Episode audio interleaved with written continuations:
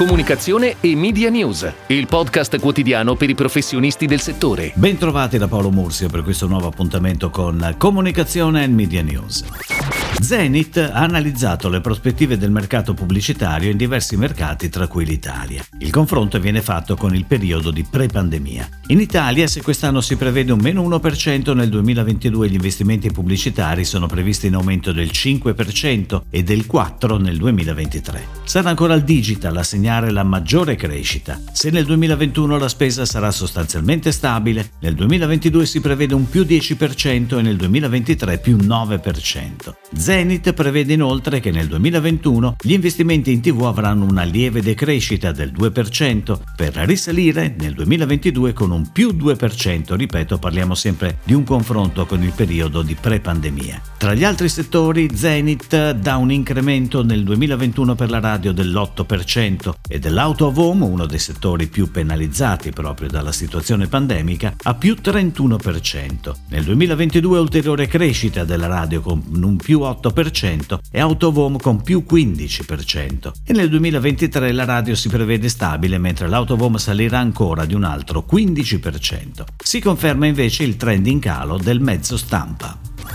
Ed ora le breaking news in arrivo dalle agenzie a cura della redazione di Touchpoint Today. Dopo il progetto di restyling dello storico logo Maserati nel 2020, Independent Ideas, boutique creativa del gruppo Publicis guidata dal CEO Alberto Fusignani e dall'ACD Eric Loy, torna nuovamente a collaborare con la casa automobilistica di Modena per due progetti di grande prestigio. A gennaio 2021, con un progetto realizzato insieme a Publicis Media, l'agenzia si è infatti aggiudicata la vittoria della gara legata alla gestione della piattaforma di influencer marketing di brand. Negli scorsi giorni la vittoria vittoria della gara per il lancio digitale di un nuovo modello in occasione del Salone dell'Automobile di Shanghai.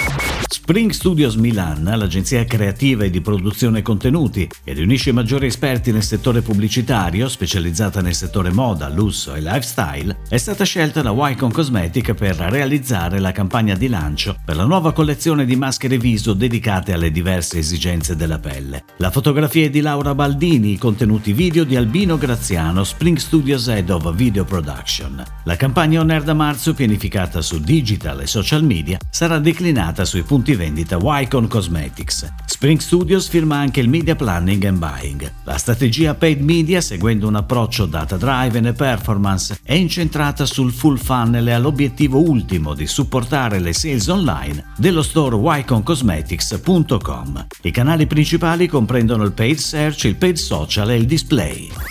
Secondo i dati dell'Osservatorio Mobile B2C Strategy della School of Management del Politecnico di Milano diffuse ieri, nel 2020 gli investimenti pubblicitari sul canale mobile in Italia sono cresciuti del 9% rispetto all'anno precedente, raggiungendo quota 1,9 miliardi di euro. Lo smartphone si riconferma il mezzo principale dell'internet advertising con il 50% del totale e quello che registra il tasso di crescita più elevato, nonostante un incremento più contenuto rispetto a quello degli anni passati, frutto di una frenata della spesa in pubblicità nella prima parte dell'anno. Le dinamiche osservate sono abbastanza comuni tra tutti i player del settore e confermano ancora una volta il netto dominio degli over the top come Facebook, Google e Amazon che raccolgono insieme l'84% del totale mobile advertising. A livello di formati si registrano andamenti in linea con quanto accade sul mercato del digital advertising. Il principale è il video in crescita dell'11%, seguito dal display advertising a più 9%.